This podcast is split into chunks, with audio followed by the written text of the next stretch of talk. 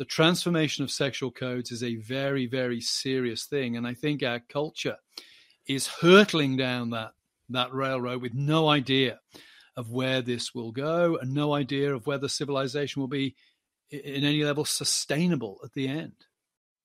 The sexual revolution didn't occur in a vacuum.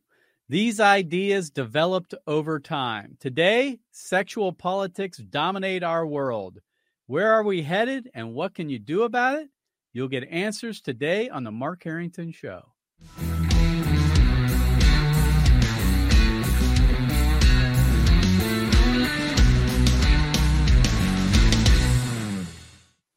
Activist Radio, The Mark Harrington Show, is brought to you by Created Equal, and you can support our work or subscribe to our podcast by going to MarkHarringtonShow.com. My guest today is Dr. Carl Trueman, and he is a noted Christian thought leader, also a professor of biblical and religious studies at Grove City College.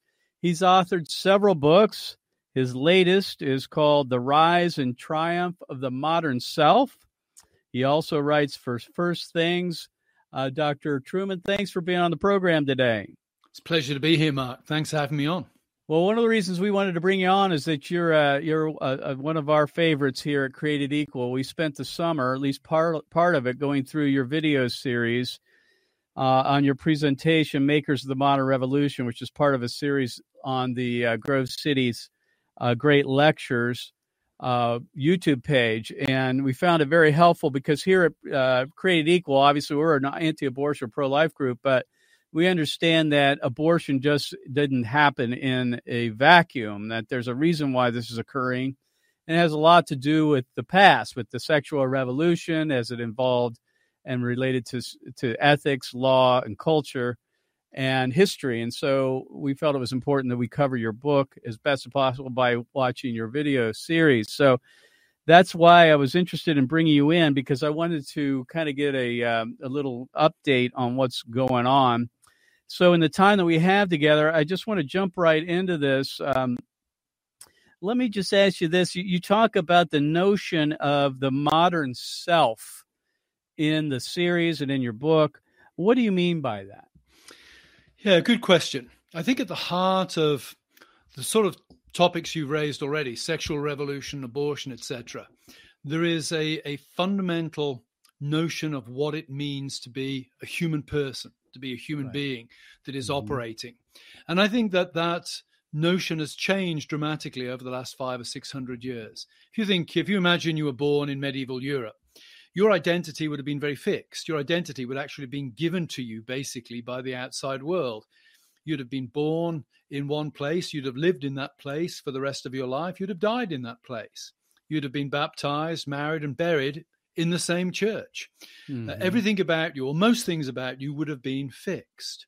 We now live in a world where those external fixed things really no longer apply. We tend to think of ourselves now as the masters of our own destiny.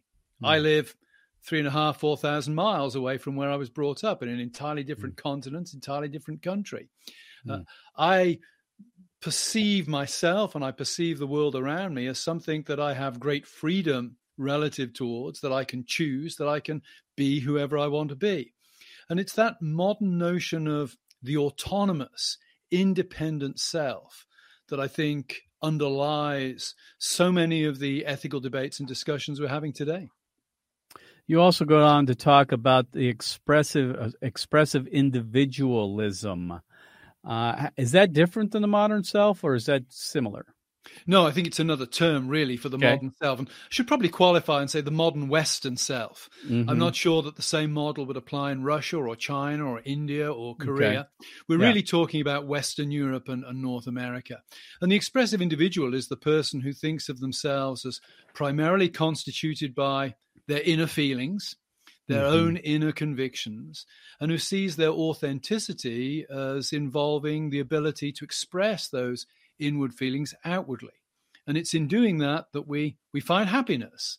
And of course, the implication of that is that everybody else is either a problem to us or instrumental to our happiness, mm-hmm. that we find our happiness for ourselves and other people are useful to us to the extent that they can contribute to that sense of happiness.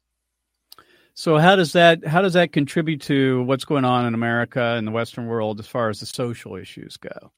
Well, if you look at the sexual revolution and look at the rise of sexual identity politics, LGBTQ+, mm-hmm. really at the core of sexual identity politics is this idea that I am constituted by my desires or inner feelings.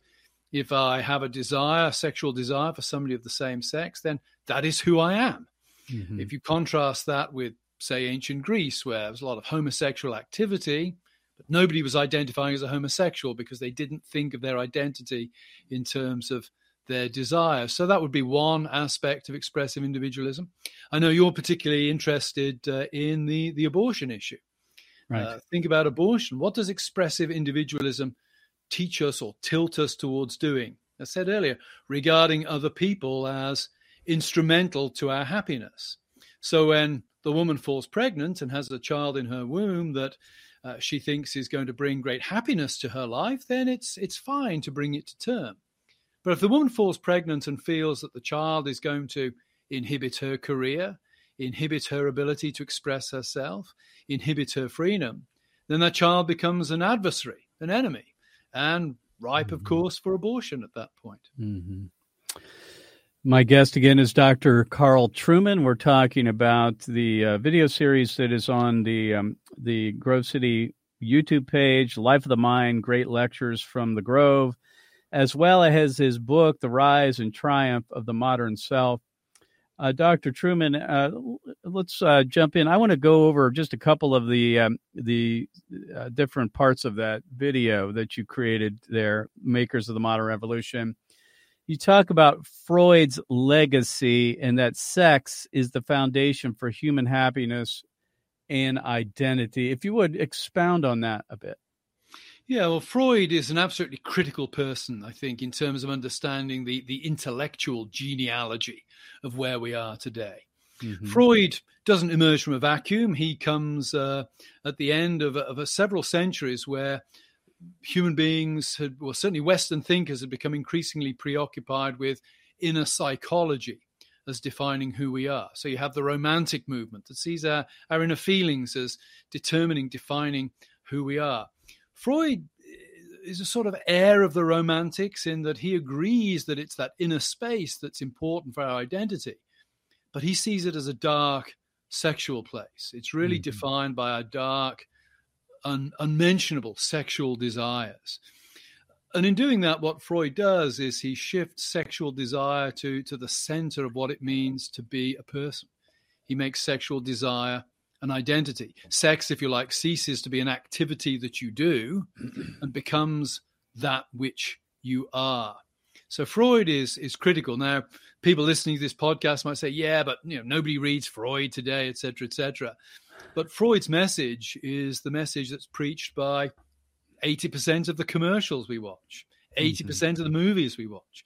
The mm-hmm. idea that you are your sexual desires and your happiness is constituted by fulfilling those sexual desires is now common currency in our culture. Dr. Trueman's book, you can pick it up at the Christian bookstores online. Christianbook.com is one of them where you can pick up the book, The Rise and Triumph of the Modern Self. He's my guest today. Dr. Trueman, I want to go on to one of these the videos, video number 7. You talk about sexual politics, and you talk about how sexual codes are now seen as the tools of the oppressors. And in order to dismantle those codes, that is at the heart of the political revolution. We see that happening now. It's just at light speed after the Obergefell decision of 2015. Would you expound on that? And where do you think this is headed? Yeah, it's an interesting question. Obviously, it connects to what I've just said about Freud. If you think right. about it, if your sexual desires are constitutive of who you are, then that means that sexual codes, the laws by which society mm-hmm. regulates itself sexually, are not so much laws about behavior as they are laws about who you are allowed to be by the society in which you live. So it's inevitable, once the Freudian message had been sort of absorbed into the culture, that sexual identity would move to the center of political struggles. And that's what I think we're witnessing today. We've seen it with the lesbian and the gay movement. Now we're seeing it with the transgender and the queer movement. Mm-hmm. So that's where we are. Where is it heading? I think it's very disturbing. Right. One of the things that Freud, I think, gets right is that Freud, in his wonderful essay, Civilization and Its Discontents, Freud makes the case, and it makes quite a compelling case, I think, for saying that sexual codes lie at the heart of civilization. It's sexual codes that define the family. It's sexual codes that really lie at the heart of how we relate to each other as human beings. And that makes them important. It means that when you change sexual codes, you are changing some of the fundamental essence of civilization. Debates about sexual codes, if you like, are not debates about marginal rates of income tax. People can have strong convictions about income tax, but the difference between 20% and 25% is not as great as the difference between believing that marriage is between one man and one woman and believing that marriage is a relationship that can be defined by the contracting parties in whichever way they wish. The transformation of sexual codes is a very, very serious thing. And I think our culture is hurtling down that railroad with no idea of where this will go and no idea of whether civilization will be in any level sustainable at the end. In video 8 of your series, the modern Makers of the Modern Revolution, you talk about abortion a little bit in that. You talk about Planned Parenthood versus Casey, and you refer to the, quote, mystery passage, unquote, and how that affects personhood. If you would expound on that, what did you mean by the mystery passage? This is Justice Anthony Kennedy, who wrote for the majority in Planned Parenthood versus Casey. Yeah, there is this famous passage. It's quoted all the time now, particularly by people like me, I guess, where the majority, and it's really Anthony Kennedy authoring this, Anthony Kennedy argues really that personhood and happiness are not things that the state can have any interest in defining. That has to be left up to the individual. It's a passage of profound mysticism, I would say, and it seems to have no real purchase on reality and flies in the face of common sense. The government has every interest in defining personhood. That's what allows us to have codes about murder and things like this. It's really, I think, a little bit of emotional special pleading on the part of Justice Kennedy that allows the majority to avoid taking the correct stand in the Planned Parenthood v. Casey case. And so how does that affect personhood, the person of the unborn? Well, they have no personhood. Right. I mean, one of the things that there's an implication, and I'm not sure that Anthony Kennedy would have connected these dots, but it seems to me that what it does is it denies personhood to anybody who isn't self-conscious in some significant way. And that, of course, not only has implications for the unborn, it also has implications at the other end of life when you have somebody struggling with dementia. If personhood and happiness depend upon self-consciousness, then the extremes of life are profoundly vulnerable at that point. That's a point that's been made very powerfully by my friend Carter Snead in his recent book, What It Means to Be Human, that I would recommend to your listeners to get hold of and read. Again, I'm talking to Dr. Carl Trueman. You can watch the video series on the Life of the Mind, Great Lectures from the Grove. That's the YouTube channel, and the presentation is Makers of the Modern Revolution. Dr. Trueman, on video 8, talking a little more about abortion and personhood, you reference Peter Singer, who's a professor at Princeton University, sits on the bioethics board, I think, there. And you talk about how he's an animal rights activist, among other things. And you talk about how he believes there is no such thing as human exceptionalism and that personal happiness is the key to whether the unborn deserve rights or not. If you would, elaborate on Peter Singer and his worldview. Yeah, Singer is an interesting character. I teach him. I do a class on Peter Singer each year in one of my courses at Grove. And don't get me wrong, when I say I like Singer, it's not that I like his views. What I appreciate about Peter Singer is he's remarkably consistent. Yeah. He writes very clearly, and he does not hesitate to draw the logical, clear conclusions from the premises that he sets forward. Singer makes, I think, a good point in arguing that human exceptionalism was ultimately grounded in a theological view of the world. Right. Singer sees human exceptionalism in terms of how it's been embodied in philosophies as really parasitic upon the Jewish or the Christian idea that human beings are made in the image of God and have certain tasks placed upon them and a certain authority given to them that is not given to other creatures. And Singer then makes the point, well, that is not the consensus position of society anymore. We're not a Christian society in that sense, and therefore we can't use such arguments for human exceptionalism. And what does that mean? It means that human beings, well, sounds a truism, we're not exceptional. We're just one form of animal in amongst many others. And therefore, why should we argue that we should have special privileges or special rights relative to others? Famous statement by the chief executive of PETA some years ago, a rat is a pig, is a dog, is a boy. That sort of captures very much in a popular way what Singer is trying to do. And having said that, he then tries to rebuild his ethics, as you pointed out in the question, on the grounds of, well, okay, if we take certain actions, do they lead to greater amount of happiness or lesser amount of happiness? If the child is born with disabilities, for example, and the parents still rejoice in the birth of the child and want to bring the child up, then that's great. The child should be allowed to live at that point. If the parents are devastated by this and think that bringing up a child with disabilities is going to harm their happiness, then it's okay to euthanize the child at that point because, touching on Anthony Kennedy, the child is not a person. The child does not have a degree of self-consciousness at that point that would allow it to be considered to be a person. Right. And Singer makes the case in Practical Ethics that he makes the case that we should ascribe rights of personhood at sentience, whether they're human or not. And he would say that that actually takes place 28 days after birth for human beings. So he would put them on the level with any other, you know, part of the creation, human or otherwise. So it's an interesting argument. But I guess if you don't believe in the fact that we are all made in the image of God, that's probably where you end up. So, Dr. Trueman, I'd like to ask you a couple contemporary questions. We've got this Dobbs versus Jackson Women's Health Organization case that's going to be handed down by the Supreme Court maybe as early as spring, but as late as the summer. Do you see any further expectations or change or signals that the court might be sending on the issue of personhood or not? Because Casey's at the center of a lot of the discussions amongst the justices and others. Yeah, I've not seen that thus far.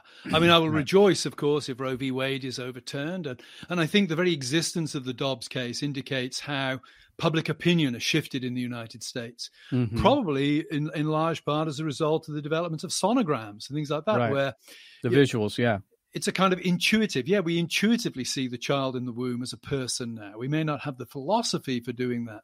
So pragmatically, I'm very pleased with the way things are going. Philosophically, I think the notion of personhood underlying Casey, that's part of our broader culture. I don't think that's going anywhere soon. Right. Agreed. So let me ask you this. Since you wrote the book, The Rise and Triumph of the Modern Self, it's been a little while since that was released. Do you see any hope since you've written that book? I mean, have there been changes, positive changes regarding that or no? I've been very encouraged by the reception of the book. I expected a lot more hostility than I received. Okay. And I've been encouraged that some of the most moving letters I've had have been from parents of children who are struggling with the sexual revolution stuff, the LGBTQ stuff, saying that the book has enabled them to have conversations with their children they've not been able to have before. So I've been encouraged in a small way on that front. I think, though, the power of the culture is so great that, you know, if anything, my book functions as it explains the culture. but it's not transforming the culture in any way. The forces driving our culture are much greater than any single book or argument could ever address. Well, we agree with you there. It doesn't mean we don't keep up the fight and continue to point to the truth and make our case in the public square. Last question, where do you think we're headed in the short term, and how do you believe that the church should be responding to what's going on? Yeah, in the short term, I think we have to... I'm a sort of cheerful pessimist. I'm resigned to the fact that I'm probably going to lose every cultural battle I fight in my lifetime, but I'm still going to fight them. Like Theoden, I'm still going to go onto the field of battle, even though I know I'm going to lose. But I also think we need to remember that our world is interesting, that we now think in such short-term ways. You think of a man who started on the day one of the building of Cologne Cathedral. As he laid the first foundation stone, he would have known that he was never going to worship in that building. He was never going to see it completed. And I think our generation need to get over the idea that we need to win every battle in the next week or 6 months and realize what we're doing today is building for the future. And so I would add that the church on that front needs to be the church. Keep proclaiming the gospel. Keep living a disciplined Christian life. Keep witnessing to the world that there is a way to live to the beat of a different drum. My guest today has been Dr. Carl Trueman, and he is professor of biblical and religious studies at Grove City College. And he's written several books, one most recently, The Rise and Triumph of the Modern Self. You can pick that book up at Christianbook.com. I also encourage you to watch the video series, which is on the Life of the Mind: Great Lectures from the Grove, which is the Grove City YouTube page. And one of his presentations there is Makers of the Modern Revolution. Thank you, Dr. Trueman, for being on the program. Thanks for having me on. Well, friends, I hope you enjoyed listening to Dr. Carl Thompson, who I would consider one of America's foremost Christian apologists and intellectuals. And what I really liked about Carl Thompson or Carl Trueman's position is that, all the issues that we're facing, the social issues, if you will, the culture war issues, did not happen in a vacuum. In other words, we as Christians need to have a well-rounded worldview in order to deal with these. And I think that's what separates Created Equal from a lot of other anti-abortion organizations. Yes, we fight against abortion. Yes, we want to end abortion. We are focused on that particular injustice. But we understand that there are a lot of other contributing factors that play into the fact that abortion is legal in America. One of those is what's currently going on with the COVID pandemic, specifically the mandates that are being handed down by the federal government, by mayors across America. And this is why I often speak about it, because I believe that the mandates are unconstitutional, they're immoral, and therefore they need to be stood against because it does affect our ability to fight abortion. How is that? Well, first of all, the vaccines were derived by the use of aborted fetal cells. In other words, the shot, the injection, is tainted by abortion. Therefore, it's off limits for Christians to take, number one. Number two, we've shown that there are adverse effects to it. In other words, people are dying. They're having adverse reactions. Specifically, when it comes to pregnancy, we are now seeing that over 80% of women who are pregnant in the first and second trimester of pregnancy who take the vaccine lose their pregnancies. They have miscarriages. That's not pro-life, to support a vaccine that causes miscarriage. And then finally, the threat against the First Amendment. And that is a big, big thing. We cannot have the end of abortion without freedom of expression. There is no social reform without freedom of speech. So that's why Created Equal tries to tackle all of these issues, still focusing primarily on abortion. And so, folks, I want you to take action. And here's how you can. On January 22nd, yours truly, along with the Created Equal team, will be in Washington, D.C. We'll be displaying our Jumbotron TV, showing first trimester and second trimester aborted babies to the marchers as they passed by. Hundreds of thousands of individuals be exposed to the truth about abortion. We'll be in Washington, and we ask you to pray for us.